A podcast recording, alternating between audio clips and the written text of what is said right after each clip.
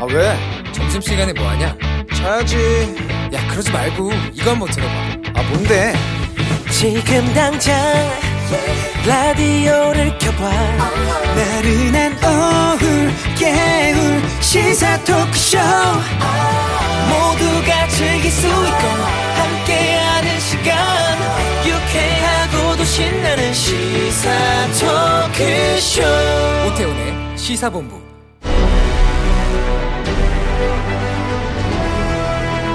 김철민의 본부 뉴스.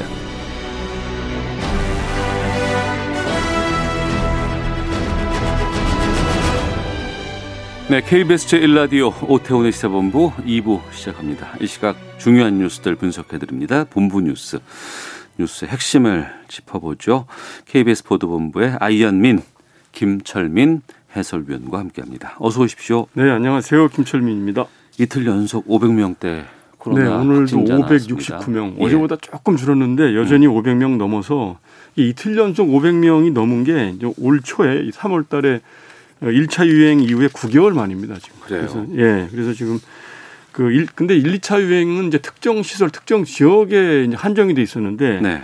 지금은 오늘 이제 그 569명 가운데 지역 발생이 525명이거든요. 네. 수도권이 300명 조금 넘고 비수도권이 200명 가까이 되거든요. 그래서 어이고. 수도권 비수도권 가릴 것 없이 어. 일상생활 곳곳에서 지금 확진자가 나오고 그러니까 있어서 3월에는 대구 경북에만 한정도 있었기 때문에 그렇죠. 그걸 잡을 수 있는 그렇죠. 상황이 좀 예, 됐는데. 특정 집단이었고 예. 근데 이제 이제 뭐 이게 이제 전국 곳곳에서 일상생활 공간 곳곳에서 이제 번지고 있어서 방역 당국이 지금 확산세를 꺾지 못하면 다음 주부터는 천 명 이상 환자가 나올 수 있다. 1000 하루에, 명이요? 하루에 천 명 이상 어. 이렇게 지금 굉장히 걱정을 하고 있는 상황이고 현재 어 지금 하루 평균 확진자가 지금 지역 발생이 380명이 넘거든요. 네. 근데 이게 전국 2.5단계 기준이 전 400명입니다. 400명 하루 평균 음. 400명. 그래서 거의 뭐 2.5단계 다 왔네요. 근접하고 있는 상황인데 어. 그래서 지금 전문가들은 어, 이 확산 증가 여부를 결정하는 가장 중요한 변수가 뭐냐면 네. 사람들이 얼마나 빨리 그 사회적인 접촉을 줄이느냐 여기에 음. 달려 있다. 그래서 예. 이번 주말에 주말에도 또 모임이나 행사 이런 게 많이 계획돼 있지 않습니까? 그렇죠. 이런 거를 최대한 자제하고 방역 당국이 협조를 해야 된다. 어. 이렇게 지금 당부를 하고 있고요. 정부가 지금 사회적 거리두기 단계를 올리느냐 말아야 되느냐 이걸 지금 논의를 하고 있는데 음. 이- 일요일 29일 일요일까지 그 확산 상황을 지켜보면서 네. 그때 봐서 도저히 이안 잡힌다. 주말에도 뭐 500명씩 나오고 이러면 음. 사회적 거리두기 단계를 더 강화할 수도 있다. 이렇게 지금 어 29일 상황을 보겠다 이렇게 밝히고 있습니다. 그러니까 일요일 오후쯤 되면은 그렇죠. 또 다른 단계 강화가 나올 수도 네, 있겠군요. 통상 이제 휴일에는 진단 검사 건수가 줄어들기 때문에 확진자가 줄어드는데 음. 주말에도 이게 이 확진자가 줄어들지 않고 계속 500명 중에 이렇게 나오면 다음 주부터는 사회적 거리두기 단계가 전국적으로 올라갈 가능성이 매우 높습니다. 네. 게다가 지금 다음 주 목요일이 수능 날입니다. 그렇죠. 그러니까 이번 주 주말 정말 중요해요. 네, 예. 네. 다들 뭐 어디 가지 뭐, 마시고 예. 모임들 많으시겠지만 예. 예. 좀 우리 자녀들 생각해서 음. 모임 행사 최대한 자제해 주셨으면 좋겠습니다. 알겠습니다. 네. 자, 해주실 것으로 믿습니다. 교통공단에서 인지능력 실험한 결과가 나왔다는데 이게 어떤 내용입니까? 예, 재밌는 실험을 했는데 교통안전공단에서 그 주행 차량 운전자들이 이제 주행 속도에 따라서 운전자가 주변 사물을 어떻게 인지를 하는지 요 실험을 했는데 네. 음, 시속 60km로 주행을 하면 운전자가 주변 사물을 어, 평균 49%밖에 인지하지 못한다고 그래요. 그러니까 절반 정도를 못 보는 거죠. 음. 예, 그래서 뭐, 뭐 표지판이라든지 뭐 도로 시설 이런 거를 절반 정도 못 본다는 얘기고 네. 이게 연령이 60세 이상 고령 운전자는 더 떨어져서 60km로 주행을 하면 주변 사물의 43%밖에 인지를 못 한다고 그럽니다. 음. 그래서 어 근데 이제 속도를 좀 낮춰서 50km로 낮추면 어 인지 능력이 57%까지 올라가고 60, 30km로 낮추면 음, 67% 70% 가까이 이제 사물을 인지하기 때문에 네. 그 주행 속도를 낮추는 게 특히 중요하고 특히 고령 운전자들은 음. 그 사고가 마, 사고를 많이 내는 이유가 바로 인지 능력이 떨어지기 때문이기 때문에 50km 이하로 좀 안전하게 운전을 해달라 이렇게 당부를 했습니다. 지금 시내 도로도 60km에서 50km로 줄였죠 지금. 예, 예, 아, 예. 그래서 이런 뭐 영향도 좀 있겠군요. 50km, 30km 이하 이렇게 어. 이제 안전운전하는 게 교통사고를 줄이는 지름길이다. 이런, 이런 실험 결과를 어, 발표를 했습니다. 네. 트럼프 대통령 선거인단 투표에서 자기가 지면 백악관 떠나겠다 이렇게 승복성 발언했네요. 예, 그러니까 대선 패배 결과를 공식적으로 뭐 이제 인정하고 이러는 건 아닌데 음. 그 이제 오늘 그, 그 이제 이 추수감사절을 맞아서 해외에 주둔하는 이제 미군들과 이제 화상 간담회를 하고 네. 끝나고 나서 기자들하고 일문일답을 했다고 그래요. 그래서 음. 거기서 한 기자가 네. 그 12월 14일 날 이제 선거인단 투표가 있는데 네. 요 투표에서 선거인단 투표에서도 바이든 당선인한테 지면 어떡할 거냐 이렇게 이제 물어봤더니 그렇게 한다면 선거인단이 이건 실수라는 거다 이렇게 음. 얘기를 하면서도 네. 그러면 백악관을 떠날 것이냐고 물어봤더니 에, 분명히 나는 떠날 것이다. 음. 당신들도 알고 있지 않느냐 이렇게 답변을 했다고 그래요. 그래서 예. 현재 지금 트럼프 대통령이 대선 패배 결과를 승복하지 않고 주요 경합주에서 좀 수십 건 소송을 제기를 했는데 이게 다 네. 잇따라 기각이 되고 있잖아요. 음. 그래서 이제 굉장히 폐색이 짙어지고 있는 상황인데 이런 상황에서 선거인단 투표 결과에 따라서 자기의 고치를 결정하겠다 이렇게 이제 발언을 한 게 그동안 나온 발언 중에서 대선 승복에 가장 가까운 발언이다 이렇게 이제 외신들이 이제 전하고 있습니다. 네. 지난번에 사랑제일교회 예. 어, 집행할 때 화염병이 등장을 했습니다. 예, 지금 어제 세 번째 철거 이제 강제 집행이 있었죠. 네. 그래서 이제 서울 북부지법, 성북구청, 경찰 등에서 집행 인력 한 600명 정도가 이제 그 장이 10 재개발 구역 안에 있는 성북구 사랑제일교회 철거를 시도를 어제 했었는데 네. 어제 철 그 철거 그러니까 강제 집행 과정에서 교회 안에 있던 신도 50명 정도가 남아서 음. 이 화염병을 던지고 화염 방사기 같은 거를 발사를 하고 이렇게 강- 그리고 몸에다가 어, 인화 물질을 뿌리고 이렇게 강력히 저항을 했습니다. 그래서 예. 결국은 이제 7시간 만에 그 강제 집행이 중단이 되고 철수를 했습니다. 이게 세 번째 이제 이- 이렇게 강제 집행이 중단된 건데 그 서울중앙경찰서가 그 관련 영상을 지금 분석을 해서 이 음. 화염병 던지고 화염 방사기 이 쏘고 이랬던 사람들의 이제 신원을 특정을 해서 네. 특수 공무집행 방해 그다음에 화염병 처벌법 위반 혐의로 처벌을 하겠다 이렇게 음. 밝혔습니다. 그래서 전담팀을 꾸렸다고 하고요. 그래서 지금 영상 분석해서 그 관련자들 신원을 특정하고 있는 중이다 이렇게 밝혔습니다. 네. 근데 사랑제일교회 이제 변호인단은 오히려 뭐그그 이제 이 집행 인력들이 먼저 화염병을 던졌다 이렇게 지금 집행 인력들이 화염병을 던졌다. 먼저 던졌다 이렇게 아. 지금 성명서를 내고는 있습니다. 예. 예. 하나만 더 보죠. 어, 최근에 법 규제 완화돼서 이제 킥보드 좀 자유롭게 탈 수 있겠다 이렇게 얘기를 하는데 어, 공유 키보드 상 킥보드 예, 많이 예. 사용을 하고 있는데 이 업계가 법 완화된다고 해도 만 16세 이상만 서비스하도록 하겠다고요. 예, 그렇게 이제 그 공유 킥보드 업체들이 자율적으로 이제 규제를 하겠다고 합의를 한 건데요. 네. 도로교통법 개정안이 다음 달 10일부터 이제 시행이 되면 이 전동 킥보드는 지금 현재 만 16세에서 만 13세로 낮아지고 운전면허가 없어도 되고 자전거 도로를 주행을 할 수가 있거든요. 예. 근데 이렇게 되면 이제 안전사고 우려가 크니까 그렇죠. 굉장히 이제 시민사회에서 걱정이 많았는데 오늘 공유 킥보드 업체들이 모여서 이제 13개 업체가 모여서 회의를 한 결과 음. 다음 달부터 도로교통법이 개정이 되더라도 네. 현행처럼 만 16세 이상에게만 공유 음. 킥보드를 이용할 수 있도록 이렇게 자율적으로 규제를 하겠다. 네. 이렇게 지금 이제 협의를 했고요. 음. 그다음에 지금 현재 이제 속도도 이제 시속 25km까지 달릴 수가 있게 되거든요. 빨라요, 그것도. 그러면 시속 25km 정도면 자전거가 이제 빨리 달리는 정도인데 네. 이제 이런 속도로 어, 자전거 도로를 주행을 하게 되면 이제 보행자들하고 겹칠 우려가 있고 음. 또 안전사고 우려도 있고 그래서요. 네. 요 시속 20, 25km의 속도도 하향 조정하는 방안에 대해서 지금 논의를 하고 있다. 그래서 킥보드 업체들이 안전한 이동이 전제돼야 전동 킥보드 산업도 발전할 수 있는 것이기 때문에 음. 관련 부서들하고 적극적으로 소통하면서 자율적으로 규제를 하겠다 이렇게 밝혔습니다. 알겠습니다. 자, 본부 뉴스 KBS 보도본부의 김철민 해설위원과 함께했습니다. 고맙습니다. 네, 고맙습니다.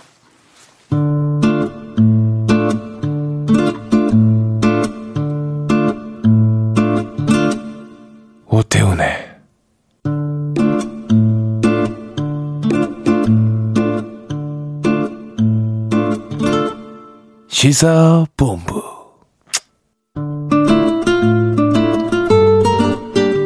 네, 1시 9분 지나고 있습니다. 시사본부는 청취자 여러분들의 참여 기다리고 있습니다. 샵 9730으로 의견 보내주시면 소개해드립니다. 짧은 문자 50원, 긴 문자 100원, 어플리케이션 콩은 무료로 이용하실 수 있고요. 팟캐스트와 콩, KBS 홈페이지를 통해서 시사본부 다시 들으실 수 있습니다. 유튜브를 통해서도 만나실 수 있습니다. 일라디오 시사본부 이렇게 검색해 보시면 영상으로도 방송 모습 확인하실 수 있습니다.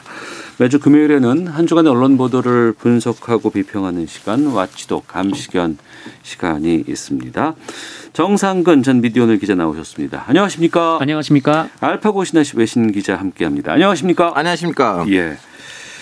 자 이번 주는 뭐 이- 이거 다룰 수밖에 없어요. 추미애 장관의 윤석열 검찰총장 직무 정지 조치 네네. 지금 뭐 난립니다. 모든 이슈를 다 지금 이 뉴스가 빨아들이고 있는데 저희가 뭐 정치권의 파장 뭐 여러 가지 뭐 분석들은 다 해봤고요. 음, 오늘 이 와치독 감시견 시간에서는 언론 보도 그리고 이제 기자단 관련해서 좀 말씀을 좀 나눠보도록 하겠습니다. 이번에 추미애 장관이 기자회견을 이제 오후에 열었잖아요. 네네. 그리고 이제 발표를 했는데 논란이 좀 있었다면서요, 영상 기자? 아, 네. 이 추미애 장관이 브리핑을 오후 6시에 했는데 네. 그때 이제 법무부 출입 기자들이 이 보이콧에 대한 얘기가 나왔다. 이거 오고 갔다라고 알려지면서 좀 논란이 됐습니다. 중대한 기자회견을 기자단들이 보이콧하겠다고요? 네네 어. 그런 얘기가 돌았다라는 거고 실제로 보이콧은 하지 않았고요. 예. 뭐 이런 얘기가 돌았다고 알려지면서 지금 이런저런 얘기가 나오고 있는데 이 보통 이 정부 부처 브리핑이 이 하기 전에 이 기자들하고 뭐 일정과 장소 등을 협의를 하고 네. 또 브리핑 내용도 사전에 알려주는데 음. 왜 그렇게 안 했냐라는 것이 그 이유였다고 해요. 네. 그러니까 추미애 장관 브리핑이 30분 전에 그러니까 음. 6시에 시작을 했으니까 5시 반쯤에 좀 일방적으로 브리핑을 하겠다 이렇게 통보가 나와서 네. 이 법조 기자들 사이에서 보이콧 얘기가 나왔다. 네, 어. 이렇게 전해지고 있습니다. 예. 그러니까 이런 그 긴급한 기자회견이 나오는 게 좀 이례적이었다. 이렇게 우리가 우선 먼저 봐야 되는 건가요? 음, 글쎄요. 근데 뭐 상황에 따라서 긴급한 기자회견은 뭐 왕왕 있는 일이긴 하죠. 예. 뭐, 뭐 어쨌든 뭐 그런데 계속 뭐 일반적으로는 보통 여기서 얘기를 했듯이 이제 기자들하고 대체 어느 정도 알려줍니다. 그러니까 음. 언제 몇 시에 어디서 이제 브리핑을 할 거고 네. 또 미리 이제 보도 자료를 주는 것도 일반적이긴 하죠. 그래서 아, 보도 자료를 미리 좀 줘서 기사를 네, 쓸 네. 수 있는 여지를 만들어 주게끔. 네, 그래서 어. 이제 보통 그 브리핑 장소에서는 뭐 그 브리핑 내용을 읽기도 하지만 그 네. 먼저 이제 보도 자료를 받아서 그 내용을 좀 검토를 한 뒤에 이제 질의응답을 할 때 좀 효율적인 질의응답이 오갈 수 있도록 하는 게 뭐 일반적인 일이긴 합니다. 뭐 음. 그래야 또 기자회견이 좀 더 알차질 수가 있고 네. 어 뭐 그런 상황이긴 한데 근데 뭐 그렇게 하지 않았다고 해서 이번에 항의를 한다 뭐 그것까지는 뭐 알겠는데 음. 근데 저는 좀 의아한 것이 그렇다고 보이콧을 한다라는 어. 얘기가 나왔다는 것 자체는 좀 어, 처음 듣고선 믿기진 않은 얘기였어요. 그러니까 이, 예, 예. 네. 뭐 어쨌든 뭐 기자들의 이 편의를 고려하지 않았기 때문에 음. 이 소식을 기자들이 똘똘 뭉쳐서 전하지 않겠다라는 의미가 이제 보이콧인데 예. 이건 너무 이상하다라고 생각을 하고 있습니다. 이런 일련의 흐름들 알파오 기자는 어떻게 좀 웃겼어요, 솔직히 말하자면. 웃겼다. 어. 아, 왜냐면 이번 이제 그 기자 회견을 통해서 나올 결과가 네. 단순히 뭐 우리는 뭐 수원에서 새로운 법원을 지우겠다 아니면 청주에서 새로운 교도소를 지겠다라는 무슨 사업 발표서가 아니고 네. 결론적으로 지금 대한민국 정치권을 아수라장으로 만들었던 한 결정으로 발표하는 건데 네. 그러한 지금 법무부는 얼마나 지금 머리가 복잡한데 음. 그 사이에는 기자들을 어떻게 변하게 모셔야 되는지를 어. 생각하는 자체는 좀 약간 말이 안 되고 그건 네. 긴급 회의니까 우리는 이때 해야 합니다. 그때 음. 이제 준비된 언론사라면 네. 이런 거 다 준비된 상황일 거예요. 어. 준비된 언론사라면. 예, 예. 아, 예, 알겠습니다. 그때 그- 거기에 가겠습니다. 해야 되는데 음. 이제 결과물로 봤을 때는 저는 뭐라고 해야 되냐 미안하지만 이번 사건 때는 기자들의 편보다는 네.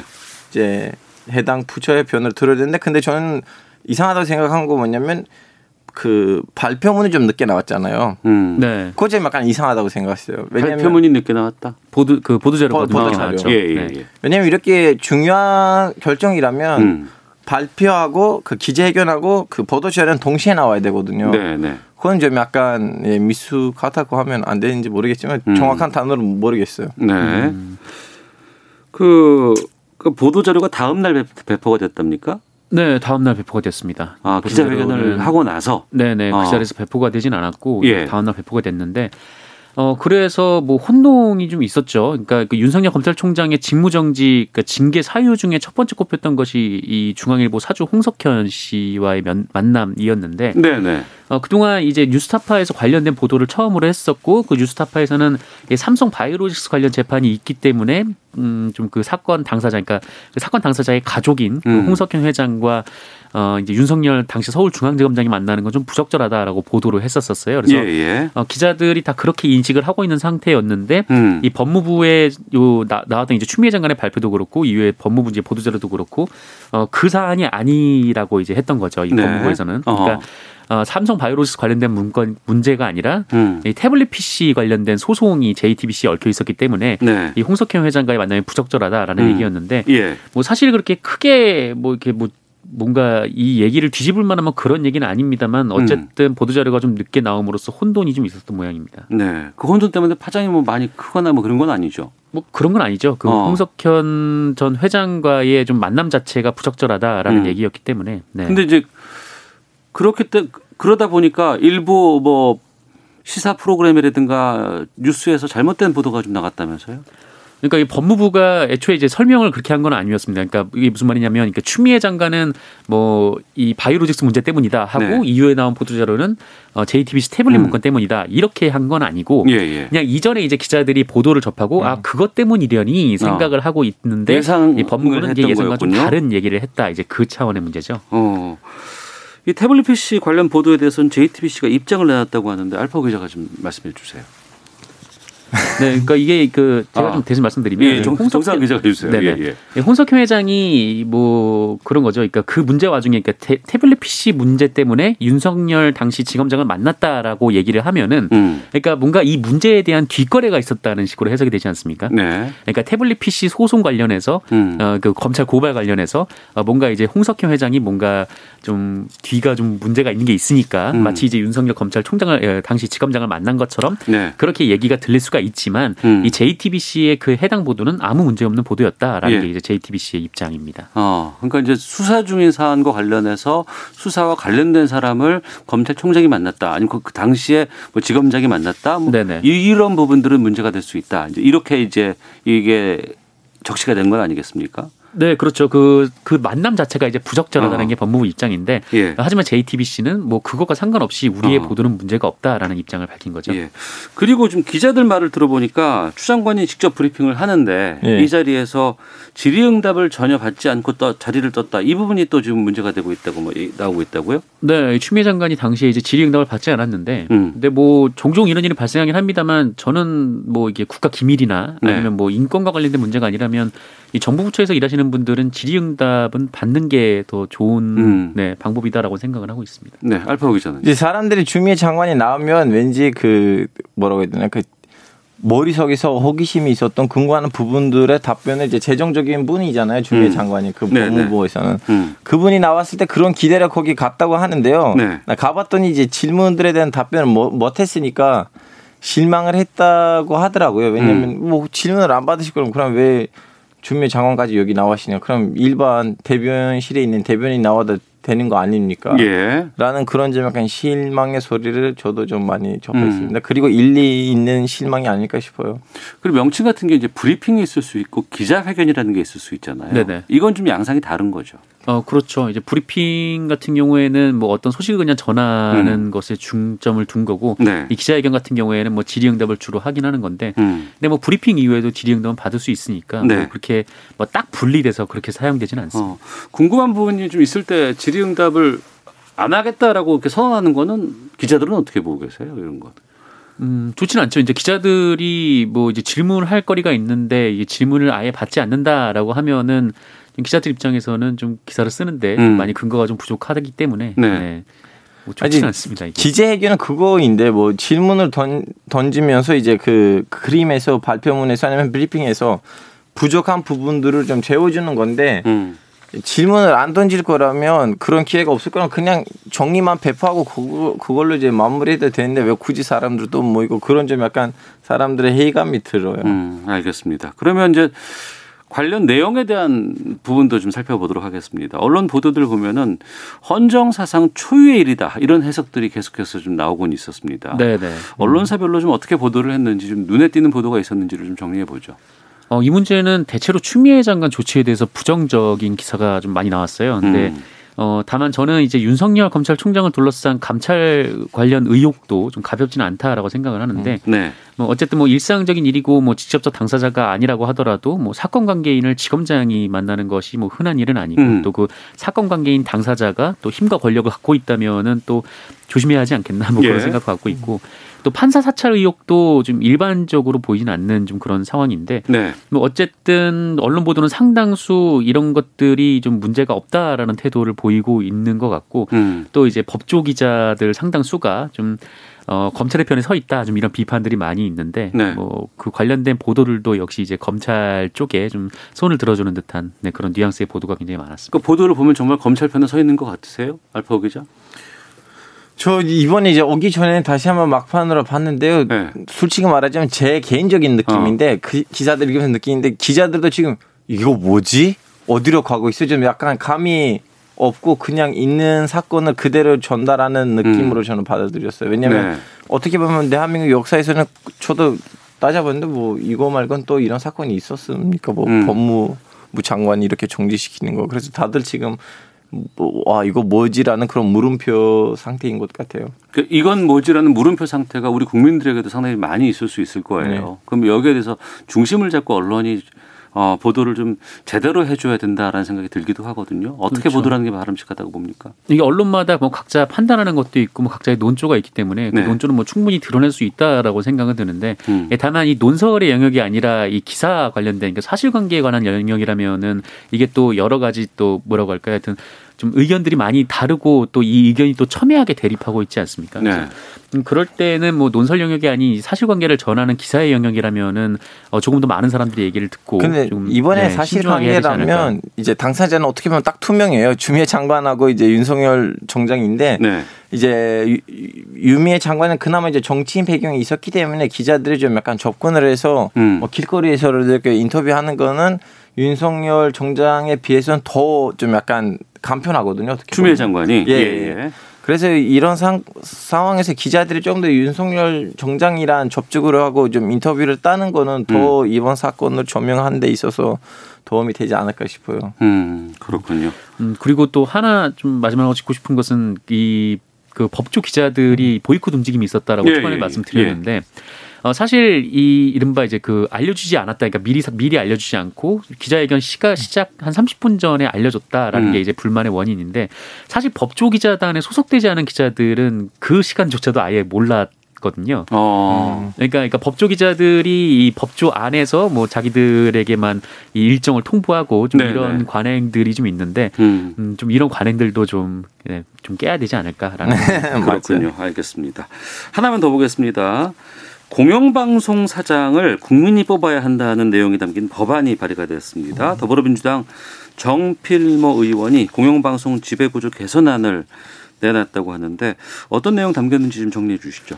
네, 핵심은 이 공영방송 사장과 이사를 국민이 추천해서 임명하자라는 네. 게 이제 이 법안 정신의 핵심입니다. 그러니까 음. 이 그동안 공영방송 이사가 그 여야가 자리를 나눠서 추천을 해왔는데 사실 예, 이게 예. 법적 근거는 없어요. 예, 맞습니다. 네, 법적 근거는 없고 어, 뭐 어쨌든 뭐 자리를 나누었다라고는 하지만 이 사실상 여당 추천 이사들의 동의만으로 이제 사장을 선출할 수 있는 등 음. 뭐 이렇게 좀 구조가 짜여, 짜여 있고 이 그러다 보니까 항상 이 정치적 시비가 뒤따를 수밖에 없는 상황이었는데 네. 어 그래서 이 정필모 의원이 낸 개정안은 이 공영방송 이자, 이사 후보자를 좀 공정하고 독립적으로 추천하기 위해서 이 시민 100명이 참여하는 이사 후보 추천 국민위원회를 구성하자라는 음. 겁니다. 그래서 여기서 이때 사장 선출도 같이 네, 하자라는 게 이 법안의 이제 핵심입니다. 그러니까 이사 후보 추천 국민위원회 100명으로 구성된 여기에서 이제 공영방송의 사장을 뽑자는 거 아니겠습니까? 네, 이사도 뽑고 이제 어. 사장도 뽑는데 이제 사장 선출 같은 경우에는 이제 이사회의 개입을 좀 더 강하게 할 수 있는 좀 그런 내용인 거죠. 그러니까 공영방송 통제권인을 이제 주인인 국민에게 돌려주고 어, 공영방송의 독립을 좀 이뤄내자 뭐 이런 네네. 의미인 것 같은데 두 분께서는 어떻게 보고 계세요? 알파 기자 먼저 이렇게 뽑는 거. 아니 어떻게 보면 이거 한번 실험해 봐야 돼요. 그 음. 왜냐하면 이미 우리는 대통령을 뽑으면서 그리고 국회의원들 뽑으며, 뽑으면서 시민으로서 우리의 공영 방송국의 이제 그 행정을 어떻게 해야 되는지에 대한 그런 고민을 음. 우리가 안 하고 그분들한테 넘겨주는 거잖아요. 네, 네. 근데 이 법안을 통해서 아니야 국회의원들하고 대통령이 이 주제에다가 끼어 들어가지고 이것도 우리가 우리끼리 하자는 그런 거인 것 같은데 음. 좀 해보고 난 다음에는 우리가 뭐 이 제도가 얼마나 좋을지 안 좋을 건지를 알 수가 있는 거지. 근데 음. 개인적인 생각은 네. 안 해보는 상태에서 말하자면 음.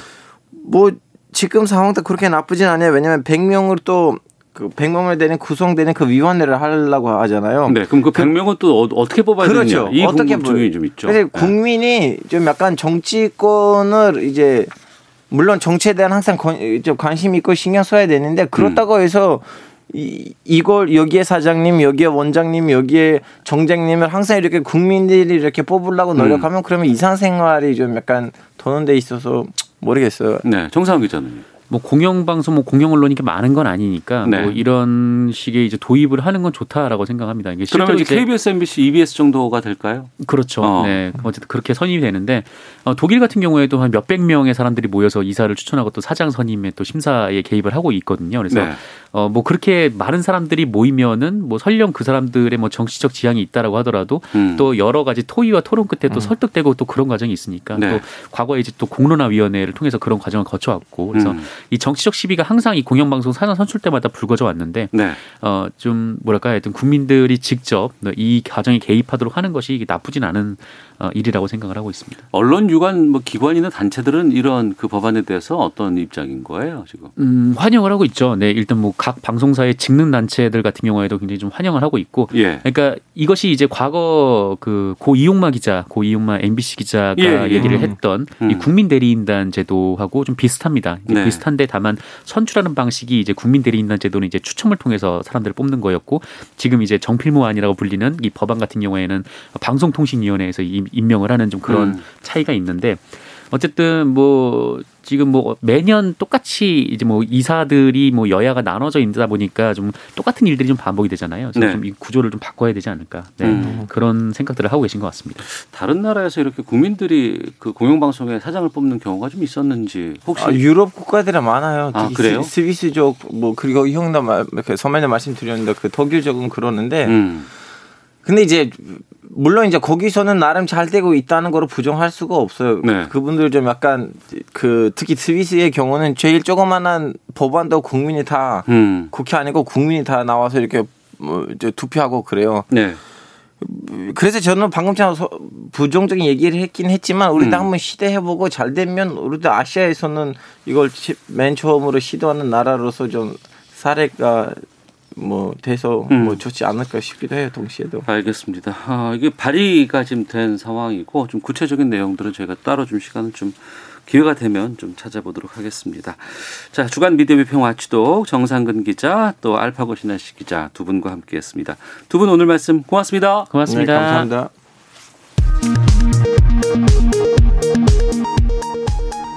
헤드라인 뉴스입니다. 정부가 오는 일요일 중대본 회의에서 거리두기 단계 조정에 대해 최종적으로 결정할 것으로 보입니다. 현재 수도권은 거리두기 2단계, 이외 광주 호남권 전체와 부산 경남권, 강원권 일부에 대해 거리두기 1.5단계가 적용되고 있습니다. 문재인 대통령이 2050년 탄소 중립 실현을 위한 범부처 전략회의를 열고 2050년 탄소 중립은 문명사적 대전환에 나서는 것이라며 대통령 직속위원회를 설치하겠다고 밝혔습니다. 민주당 이낙연 대표가 코로나19 확산세와 관련해 수능 이후 대학별로 치러지는 시험이 걱정이라며 국가 차원에서 응시 기준을 마련해야 한다고 밝혔습니다. 정부가 코로나19 장기화에 대비해 아동과 노인, 장애인에 대한 돌봄 체계 개선을 추진하기로 했습니다. 지금까지 라디오 정보센터 조진주였습니다. 이어서 기상청의 강혜종 씨입니다. 네, 먼저 미세먼지 정보입니다. 현재 충북 지역으로 초미세먼지 나쁨 단계를 보이고 있습니다. 오늘 충청과 호남, 대구는 일시적으로 오후 동안 나쁨 단계를 보이겠고요. 그 밖의 지방 대기의 질은 괜찮겠습니다. 이 동풍의 영향으로 영동 지방으로는 내일까지 5에서 30mm의 비가 내리겠습니다. 강원 산지는 1에서 5cm의 눈이 쌓이고 제주 산지는 내일까지 1cm 정도의 눈이 내리겠습니다. 교통 안전에 유의하셔야겠습니다. 바람이 강해지고 있습니다. 내일은 추워질 걸로 보여지고 오늘 한낮의 기온 10도 이하인 곳이 많겠습니다. 오늘 낮 기온 서울 7도, 광주 10도 등 6도에서 14도 분포고요. 내일은 서울이 영하 4도까지 내려가고 바람도 강해 체감 온도는 더 낮겠습니다. 서해안과 제주의 바람은 매우 강하겠고요. 해상의 물결도 매우 높겠습니다. 지금 서울의 기온은 6도입니다. 날씨였고요. 다음은 이 시각 교통 상황 알아보겠습니다. KBS 교통정보센터의 김은아 씨입니다. 네, 서울 시내 수색동에서 불이 났는데요. 불길은 잡혔지만 마무리 작업하고 있습니다. 수색로 디지털 미디어 시티역에서 수색역 방향 3차로 부분 차단됩니다. 수도권 제일순환고속도로 판교에서 구리 방향 상일 부근 5, 6차로에서 사고 처리하고요. 광암 터널부터 정체입니다. 퇴계원 진출로 3차로에 있는 고장난 화물차를 주의하셔야겠습니다. 경부고속도로 부산 방향 서초와 양재 2, 3차로가 사고로 차단돼 있는데요. 한남부터 속도 떨어집니다. 서해안고속도로 목포 방향 서해대교와 행담도 휴게소 일대 작업합니다. 서평택 부근부터 행담도 휴게소까지 지정체 반복합니다. 논산 천안고속도로 논산 쪽 남풍세나들목부터 차량터널 5km 구간 사고 영향 받습니다. 동부간선도로 의정부 쪽 월계 1교와 녹천교 보수로 이화교부터 밀립니다. KBS 교통정보센터였습니다.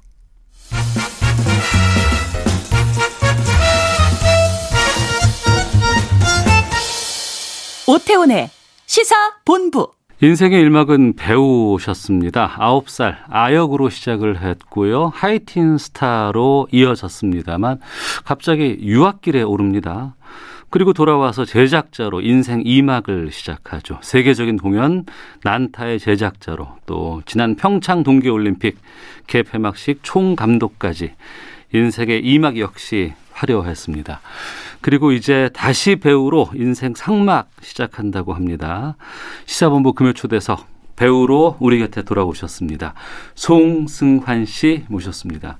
어서 오세요. 안녕하세요. 반갑습니다. 예. 아, 이렇게 직접 나와주셔서 고맙습니다. 아, 초대해 주셔서 고맙습니다. 예, 우선 보니까 제가 정동극장에서 지난 18일부터 연극 더 드레서 공연하고 계십니다. 네네. 오늘도 아마 공연 열린다고 들었어요. 네네. 다시 배우가 되셨는데 소감부터 좀 여쭤보겠습니다.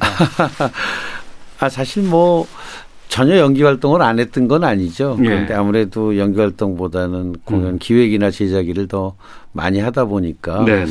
연기하고는 조금 멀어진 느낌이었는데 음. 이제 다시 본격적인 무대 연기는 9년 만인데 아, 어, 뭐 너무 너무 좋아요. 예. 뭐 평생 제가 해왔던 일이고 예, 예. 또 무대를 떠났다고 하지만 사실 제작자나 기획자로서 관객 여러분을 안 만났다 뿐이지 늘 무대 옆에 있었거든요. 음. 그래서 그렇게 낯설지도 않고 네. 어쨌든 관객 여러분 다시 만나서 연기할 수 있다는 게 너무 요즘 기쁜 하루하루를 보내고 있습니다. 어, 감독의 위치에서 이렇게 관객들을 대하다가 네. 아, 무대 위에서 네. 주인공으로서 관객을 대할 때 느낌이 좀 다를 것 같아요. 그래도. 그러면 다르겠죠. 음, 뭐 이런 비유가 어떨지 모르지만 제작자로서는 축구 선수가 슛 골했을 때 벤치에서 기뻐하는 기분이고요. 요즘은 예, 제가 예. 직접 슛을 이제 아, 아. 골 안에다 넣고 예, 예. 세레모니를 하는 기분이랄까요. 아, 예. 이제는 일정 정도의 위치에 계시기 때문에 다시 복귀할 때 내가 공연을 할 작품을 고르셨을 것 같은데. 아, 네. 사실은 이번 정동극장도 오랜만에 연극을 하면서 네. 어, 이 시리즈의 취지가 한 명의 배우를 지목하고 어. 그, 그 배우가 선택한 작품을 무대에 올리겠다는 기획이었어요. 아, 극장 측에서 네, 배우를 네. 선정하고 또 그 배우가 고른 무대를 이 극장에 올리는 네, 거군요. 네. 어. 그래서 정동극장에서 저를 어, 주목을 해주셨고 예. 저, 저한테 이제 작품을 음. 선택하라고 하셔서 여러 작품들을 음, 찾아보다가 네. 어, 이 작품이 하고 싶다는 욕망이 생겨서 음. 이제 이 작품 더 더 드레스라는 이 공연을 하게 됐죠. 네. 작품 제목이 더 드레서거든요. 네. 왜이 작품이었습니까? 아, 이 작품이 1940년대 2차 대전이 한창일 때 네. 영국의 셰익스피어 레퍼토리를 전문으로 공연하는 아. 극단에서 일어나는 일이에요. 예. 그래서 제가 맡은 역할도 어. 극단 대표 겸 배우고요. 그리고 이제 타이틀 롤인 더 드레서 예. 저의 의상 담당자죠. 어. 그두 사람 간의 이야기거든요. 예. 그 대본을 보는 순간 어, 바로 제 얘기 같다는 생각이 많이 들었어요. 그러네요. 네, 네. 저도 극단 대표를 하면서 예, 배우를 예. 했고 예. 어, 평생 또 연기 활동을 했고 어. 또 무대 이 연극의 무대 배경이 바로 우리가 늘 활동하는 연극 무대고 음. 아주 저한테 익숙한 분장실이고 네.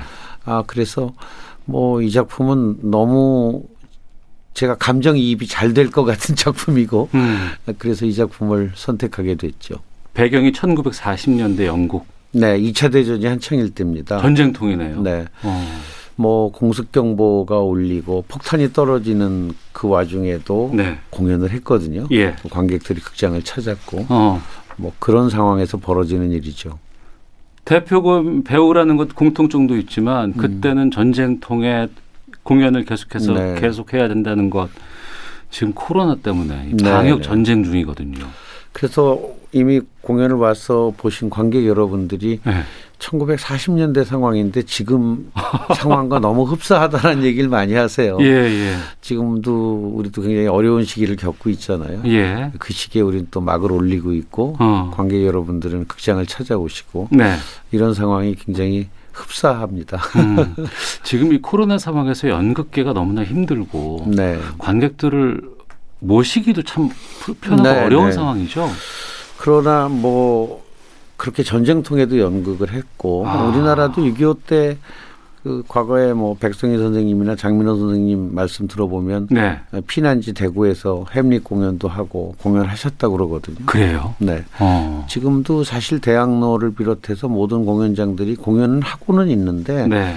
아무래도 뭐 방역 때문에 이제 한 자리 뛰어앉기 어. 그렇게 하고 있고 근데 다행인 것은 아직 예. 공연장에서는 코로나 환자가 더 나오지 없어요. 않았고요. 예, 그렇습니다. 예. 음, 어찌 보면 상대적으로 좀 안전한 것이 음. 그 안에서 대화를 하는 것도 아니고 네, 마스크 다 쓰고 계시고. 다 쓰고 예, 그리고 예. 일방적으로 무대를 보고 조용히 앉아서 이제 공연을 보시는 거라 음. 어떤 의미는 좀 안전할 수 있죠. 네.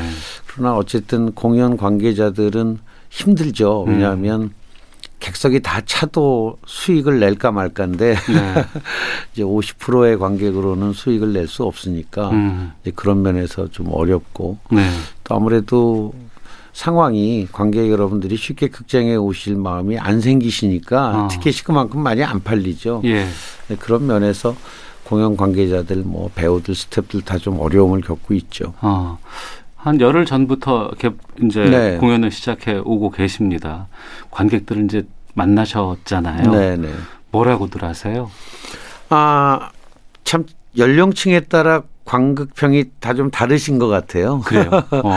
아마 젊은 세대들은 제 상대 역인 노먼이라는 역할인데 그 노먼의 역할에 많이 공감을 하시는 부분이 있는 것 같고 네. 또 상대적으로 연세가 좀 드신 분들은 제 역할에 많이 공감을 하시는 것 같고요. 음.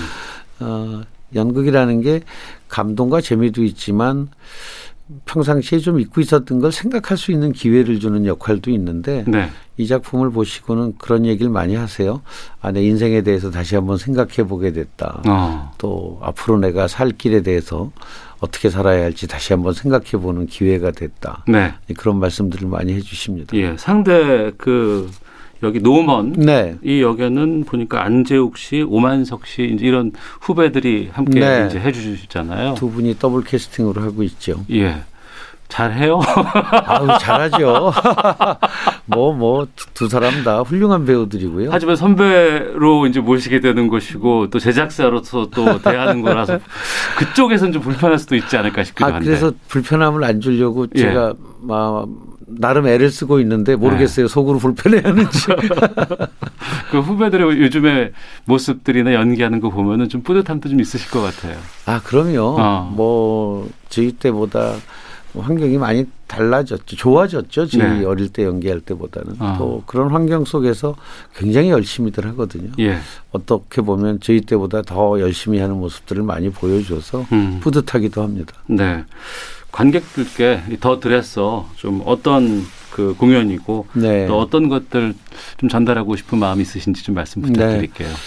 뭐 코로나 때문에 다들 힘드시죠. 그런데 연극 공연장이 주는 의미는 좀 그 힘든 일상을 잊어버릴 수 있는 기회를 마련해 주거든요. 네. 그래서 좀 힘든 일상을 피해서 음. 어, 극장을 와주셨으면 하고요. 네. 어, 연극을 보시면서 아까 말씀드린 대로 이 세상에 대해서 인생에 대해서 평상시에는 뭐 하루하루의 생활에 쫓기느라고 생각하지 못했던 음. 여러 가지 일들을 다시 한번 생각해 보고 또 감동과 재미도 느끼실 수 있는 네. 그런 기회가 되셨으면 좋겠습니다. 알겠습니다. 정동극장에서 공연이 있습니다. 연극 더 드레서 1월까지 이어진다고 네, 하니까 1월 관심 있는 3일 분들 까지. 네. 예, 함께 좀 봐주시길 부탁드리겠고요. 자. 금요 초대석 오늘 다시 배우로 돌아오셨습니다. 배우 송승원 씨와 좀 말씀 나누고 있습니다. 저는 기억에 이제 아홉 살 때 아역으로 데뷔를 네. 하셨다고 들으셨어요. 들었어요. 네, 그리고 네. 나서 젊음의 행진 진행자고 네. 그리고 이제 그 밤을 잊은 그대에게인가요? 네, 네. 예, 거기에 DJ로 제가 많이 네. 뵀었고 영화에서도 네. 좀 많이 뵀었습니다. 어, 좀 돌아보면 그런 때 활동은 어떻게 좀 기억되세요? 뭐 젊은 시절에 정말 정신없이 바쁘게 음. 지냈던 그야말로. 스타셨잖아요. 뭐 많은 분들이 에, 좋아해 주셔서 음. 그런 많은 역할들을 할 수 있었고 또 어, 제가 좋아하는 일이었기 때문에 힘든 줄 모르고 했던 것 같아요. 네. 제가 생각해도 참 많은 일을 했지만 에, 그게 뭐 억지로 한 일이거나 누가 시켜서 한 일이 아니라 음. 제가 재미있고 좋아서 한 일이었으니까 네. 에, 그렇게 많은 일들을 재미있게 할 수 있었죠. 어. 감사하죠. 예. 그런 그 탄탄대로의 길을 가다가 왜 음. 갑자기 유학을 가신 거예요? 아, 제가 80년대 바로 이 KBS 최초로 해외에서 찍은 미니시리즈 촬영 때문에 아, 외국을 처음 나가봤어요. 아, 그때는 그 여행 자유로가 안 됐을 네, 때잖아요. 네, 외국 가기 예. 쉽지 않을 때죠. 그렇죠. 예. 그때 뉴욕을 가보고 너무 어. 문화적으로 충격이 컸어요. 아. 그때만 해도 서울과 뉴욕의 문화 격차가 굉장히 클 때거든요. 80년대면 그렇죠. 네. 예, 예. 그래서 그때 생각이 이렇게 바쁘게 일하는 것도 좋지만 음. 뭔가 좀 많이 보고 듣고 느끼는 시간을 갖고 싶다. 이제 그런 생각이 있어서 85년도에 하던 활동을 다 접고 뉴욕을 네. 갔었죠. 어, 그때 주변에서는 좀 왜 그 길을 가야 돼? 라고 좀 말리지 않았을까요? 네, 뭐 다들 왜 그 메뚜기도 한철이라는데 잘 나가는데 왜? 어. 근데 그때 제 생각으로는 아 이렇게 바쁘게 뭐 돈 버는 것도 좋지만 음. 그 뉴욕에서 받았던 충격이 너무 커서 네. 아, 그곳에 가서 꼭 좀 몇 년 살아보고 싶다는 욕구가 더 컸던 것 같아요. 네. 음. 그 85년에 가셔서 그러면 돌아오실 때는 올림픽 끝나고 88 올림픽 끝나고 89년도에 제가 돌아왔죠. 예, 돌아오셔서는 어떤 활동을 하셨습니까? 그때부터는 이제 배우보다는 제작 활동을 많이 하게 된 것이 예. 가서 많이 보고 듣고 하다 보니까 어. 만들고 싶은 욕심이 많이 생겨 나더라고요. 아, 그래요. 다른 사람이 물론 작가나 연출자가 저를 캐스팅하기를 기다리는 것보다는 예. 제가 직접 뭔가 만들어 보고 싶은 욕구. 아, 그래서 공연 제작을 하기 시작했고 예. 어, 난타라는 공연도 만들게 된 거죠. 그런데 그때만 해도 한참 젊으실 때였잖아요. 네, 네. 젊은 사람들이 그 당시에 제작사의 위치로 간다는 게 쉽지 음. 않았을 것 같아요. 네, 뭐 어, 거의 없었죠 제 나이 또래에는. 음. 근데 어, 저는 뭐 그래도 어려서부터 방송국 생활을 하고 연기 생활을 해서 네. 어, 이쪽에 많은 분들을 알고 있어서 어, 비교적 좀 쉽게 시작할 수 있지 않았나 싶고요. 음, 예. 또 제작 활동을 하면서도 뭐 다시 또 연기 활동도 겸해서 했었으니까 예. 큰 어려움은 없었어요. 근데 왜 난타였습니까, 그게? 아, 난타는 사실 공연 제작을 해서 우리나라 시장에서는 참 수익 내기가 쉽지 않더라고요. 그렇죠. 네, 예. 워낙 예. 관객이 많지 않고 음. 음, 좋은 공연을 만들어서 어, 그걸 가지고 수익까지 내려면 좀 넓은 시장으로 나가야겠다는 생각을 했고 네. 그래서 해외에 가서 공연할 수 있는 작품을 만들려고 생각을 해보니까 아, 처음부터 이 작품은 해외를 네. 겨냥한 작품이었군요. 어, 그래서 비언어로 만든 거예요. 어. 우리말로 하는 공연을 가지고 해외 가서 하기 쉽지 않으니까. 네. 그래서 언어가 없는 공연을 만들면 세계 어디에서도 공연이 가능하겠다라는 음. 생각으로 비언어극으로 난타를 만들게 됐던 거죠. 네. 그런데 비언어극으로 해외를 진출하겠다라는 상상은 해볼 수 있을 것 같은데 네. 그걸 현실적으로 그렇게 완성도 노- 있게끔 만들어서 진출한다는 것까지는 가는 음. 게참 어려웠을 것 같은데. 그게 한 단계 한 단계 가는 거죠. 우선 비언어극으로 공연을 만들어 놓고 예. 그 다음에는 어떻게 하면 해외 시장에 갈 수 있을까 여기저기 어. 수소문을 한 결과 세계적인 공연 페스티벌 예. 스코틀랜드에서 열리는 에딘버러 페스티벌이라는 걸 아, 알게 돼서 예, 예, 이제 예. 거기에 진출을 했고 어. 그 다음에 그 페스티벌에 왔던 많은 해외 공연 관계자들과 만남이 이루어지면서 음. 해외 공연이 하나씩 둘씩 추진이 되고 아. 이렇게 한 단계 한 단계 가면서 예. 지금까지 난타가 전 세계 약 60개국 도시수로는 전 세계 350개 도시에서 20년 동안 공연을 하게 된 거죠. 아. 지금도 공연이 되고 있습니까? 코로나 때문에 멈춰섰어요. 한 번도 그래 본 적이 없었죠. 20년 동안. 네, 한 번도 공연을 멈춘 적이 없었는데 어. 아, 이번 코로나 때문에 공연이 멈췄죠. 어. 제가 살면서 코로나가 제일 무서워요. 그러면은 그 계속 연락은 좀 될 것 같아요. 그렇죠. 그런 쪽에서들 해외에서도 근데 뭐 외국도 지금 다 공연이 멈춘 상태니까 음. 브로드웨이나 웨스트엔드도 다 공연이 멈춰 있으니까 네. 지금으로서는 빨리 코로나 이 사태가 종식이 되고 어. 다시 전 세계에서 난타를 공연할 날을 뭐 기다리는 수밖에 뾰족한 방법이 없네요. 예. 350개 도시에서 공연을 할 정도로 장기 공연을 꾸준히 할 정도의 공연이라 그러면 완전히 정착돼 있는 네. 세계적인 공연인데 난타가 그 정도의 위치까지 갈 거라고 처음엔 생각 못 하셨을 것 같아요. 물론 못 했어요. 네. 아까 말씀드린 대로 우선 공연을 만드는 일에 음. 주력했고 그 다음에 이제 해외 나가기 위해서 에딘버러 페스티벌에 어떻게 하면 좋은 작품으로 나갈 수 있을까 고민했고 네. 그렇게 눈앞의 일들을 하나씩 하나씩 해결하다 보니까 음. 어느새 그렇게 된 거죠. 음. 그리고 또 저희들에게 기억되는 건 지난 평창 동계올림픽의 네. 캡 해외식 이었었습니다.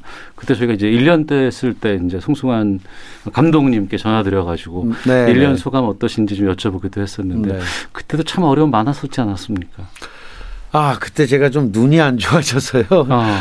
평창 올림픽 끝나고 1년쯤 지나서 시력이 아주 최고조로 악화됐던 시기였죠. 아, 그 그때가. 그랬습니까? 네, 우리 이 프로에 인터뷰할 아. 당시에 그래서 제가 직접 나오지 못하고 전화 인터뷰했던 예, 예, 예. 걸로 기억이 나는데 다행히 그 이후에 더 나빠지는 게 멈춰서 어. 어 그나마 다행이죠. 그래서 제가 요번에 다시 연극도 할 수 있고 예. 네 그렇습니다.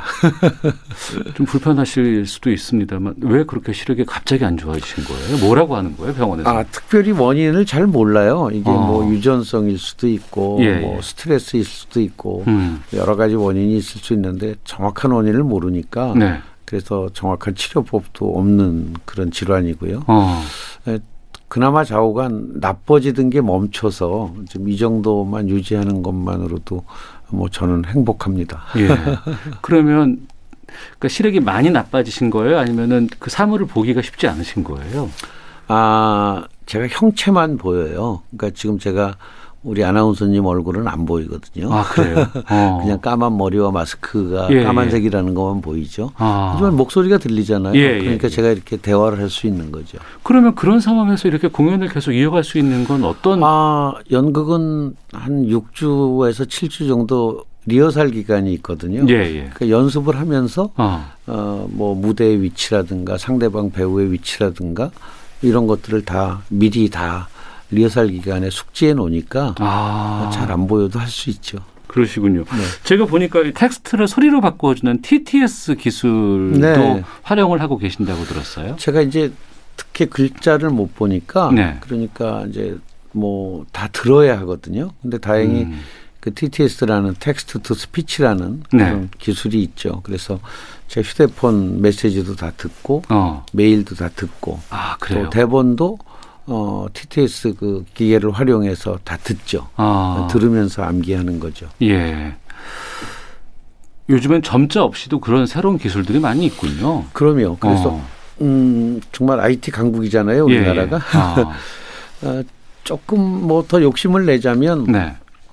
어, 조금 더 그 장애인들을 배려하는 그런 IT 기술이 좀 많이 보급됐으면 하는 바람이 있어요. 이게 음. 기술적인 문제가 아니라 배려의 문제인 것 같아요. 그 얼마나 부분- 장애인을 더 배려하느냐 하는 문제. 그 부분인데 지금 네. 워낙 송승환 씨 같은 경우에는 다양한 작품들도 많이 계속 음. 보셔야 되고. 네. 그래서 요즘 많은 분들을 만나 뵙고 있거든요. 예, 그래서 IT 쪽에 관련된 분들하고도 어. 이런 얘기를 나누고 있고 예. 또 제가 외국 영화를 보는 게 취미인데 어. 그 다행히 화면을 가까이서 보면 배우들 얼굴 뭐 풍경 다 보이는데 자막이 안 보여요. 예, 예, 예. 그걸 어떻게 해결할 방법이 없을까 해서 음. 제가 넷플릭스 같은 회사는 직접 찾아가서 네. 그 자막을 읽어주는 기능 그런 어. 것들을 최근에 이제 개발을 해서 그 혜택을 보고 있거든요. 아, 그래요? 네. 어. 그래서 여러 가지로 뭐 어, 그런 기술들이 잘 개발되면 음. 장애인 여러분이 조금은 조금은 더 편안하실 수 있는데 기술의 문제가 아니라 말씀드렸듯이 얼마나 장애인들에 대해서 배려하느냐 하는 배려의 문제가 네. 조금 더 우리 사회에 많아졌으면 하는 바람이 있죠. 아, 그렇기 때문에 그 배려를 어, 위해서 넷플릭스를 직접 찾아가서 네. 이런 것들 좀 바꿔달라라고 요구를 하신 거군요. 네네. 그랬더니 뭐라고 합니까? 어, 그쪽에서? 뭐 굉장히 열심히 어. 어, 그 방법을 찾아줬고요. 예. 어, 또 KT도 제가 찾아가서 장애인들을 위한 좀 더빙 영화 이런 음. 걸좀 늘려달라는 그런 요구도 좀 드렸고 뭐 제가 장애인들을 위해서 조금 도움이 될 수 있을까 하는 일들을 네. 어, 여러분들 만나뵈서 의논드리고 있죠. 어. 또, 또 다른 분야를 또 이제는 알게 되고 그곳을 또 개척하고 계시네요. 그러니까. 아이 뭐 개척이라기보단 제가 답답하니까 어떻게든 해결해야죠. 저도 그러니까 그, 이 말씀을 듣다 보니까 네. 그러네 우리 사회에 좀 불편한 분들이 많이 있는데 내가 음. 모른다고 해서 그게 없는 건 아닌데 음. 그런 생각이 좀 듭니다. 예전에는요. 예. 그 청각 장애인 여러분들한테 전화는 무용지물이었어요. 들을 수가 없잖아요. 그렇죠. 그런데 예, 예. 요즘은 청각 장애인 여러분들은 좀 편해졌어요. 문자를 다 보내니까. 그렇죠, 그렇죠. SNS를 할. 수 있으니까. 예. 근데 이젠 시각 장애인들이 어려워졌어요. 예전에 시각 장애인들은 보지 못해도 전화를 다 할 수 있었잖아요. 그러네요. 요즘은 전화를 안 해요. 다 문자들을 보내요. 아. 그럼 시각 장애인들은 문자를 볼 수가 없잖아요. 그렇죠, 그렇죠, 그렇죠. 물론 다행히 음. 휴대폰마다 문자를 읽어주는 기능이 있어서 음. 그나마 다행이죠. 네. 연극 더 드레서에 이런 대사가 있다고 하네요. 인생에서 가장 아름다운 건 누군가에게 기억된다는 거야. 네. 뭐 배우잖아요. 예. 그 드레서의 제 출연 그 배역이. 그러니까 배우는 사실 특히 연극 배우는 다른 사람의 기억 속에서만 존재해요. 음. 영화나 TV 드라마처럼 어떤 결과물이 남는 게 아니라 네. 그날 저녁 공연장에 가서 그 무대를 본 사람의 기억 속에서만 기억되는 거죠. 어, 그래서 아마 그런 배우로서의 음. 그런 대사가 연극 중에 있고요. 그 외에도 굉장히 좋은 대사들이 많습니다. 네. 한번 와서 느껴보셨으면 좋겠어요. 알겠습니다. 좀 몸이 좀 안 좋아지고 음. 그동안에 여러 가지 일들도 계속해서 해왔고 네. 그러면 아 좀 쉬고 싶을 텐데라고 생각할 수도 있는데 끊임없이 계속해서 도전하시고 그곳에서 활동을 하고 계세요. 그 에너지는 어디서 나오는 겁니까? 저 정말 궁금해요. 아, 그게 쉬는 게 더 무료하고 힘들 것 같아요, 저는. 그래요? 어, 뭔가 일을 한다는 게 네. 그만큼 제가 에너지 있게 움직일 수 있고요. 어. 또 장애물이 생기면 장애물을 그 부수고 해치는 재미가 있고요. 네. 또 제가 하는 일들이 에, 정말 제가 좋아서 하는 일이고 제가 재미있는 일이기 때문에 음. 그래서 최선을 다할 수 있는 거죠. 뭐 연극 안 할 수도 있지만 어, 재밌거든요. 재밌으니까 해야죠. 어, 좋아하는 일을 재미있게끔 계속해서 할 수 있다는 건큰 네. 복이네요. 저는 그런 의미에서 참 행복하다고 생각합니다. 아, 그럼 다음은 어떤 것들을 저희가 또 기대할 수 있을까 여쭤봐도 될 것 같은데요. 네, 뭐 다음도 뭐 지금 이런 작품 저런 작품 보고 있거든요. 그래서 네네. 또 뭐 영화가 됐든 드라마가 됐든 연극이 됐든 연기자로 음. 이제 늙었으니까 늙은 역할로 여러분들 찾아뵐 생각이고요. 네. 또 만들고 싶은 작품이 있으면 열심히 만들어서 여러분께 선보이도록 하겠습니다. 알겠습니다. 자, 시사본부 금요초대서 오늘 오래도록 우리에게 좋은 배우로 기억될 또 아, 인생 제 3막을 새롭게 쓰고 있는 배우 송승환 씨와 함께 말씀 나눠봤습니다. 저희가 마지막에는 항상 그 청취자와 함께 듣는 음악 들으면서 인사드리거든요. 아, 네. 그러니까 지금 그 송승환 씨도 그 밤을 잊은 그대에게 진행하시면서 DJ 활동도 오랫동안 해오셨는데 네. 그때 느낌으로 좀 어떤 곡 들을지 좀 소개해 주시면 좋을 것 같습니다. 그 밤을 잊은 그대에게 늘 밤에서 이렇게 분위기를 잡고 했던 프로라. 그때도 그래, 그랬었죠. 지금은 한낮이니까. 예, 예, 예. 예. 네. 저도 이제 나이를 먹고 나니까 음. 어, 이런 노래들이 굉장히 예, 저한테 와 닿더라고요. 네. 그래서 이장희 씨가 부른 노래 음. 예순 하고 60하고 음. 하나일 때 네네. 이 노래를 오늘 준비해 봤습니다. 아, 내 나이 60하고 하나일 때 이장희 씨의 노래 들으면서 금요초대석 송승환 씨와 함께 한 시간 마치도록 하겠습니다. 건강하시고요. 앞으로 왕성한 활동 부탁드리겠습니다. 고맙습니다. 고맙습니다. 예, 시사본부도 인사드리겠습니다. 다음 주에 뵙겠습니다. 안녕히 계십시오. 내 나이 열하고 아홉 살엔 첫사랑에 잠 못 이루고 언제나 사랑한 건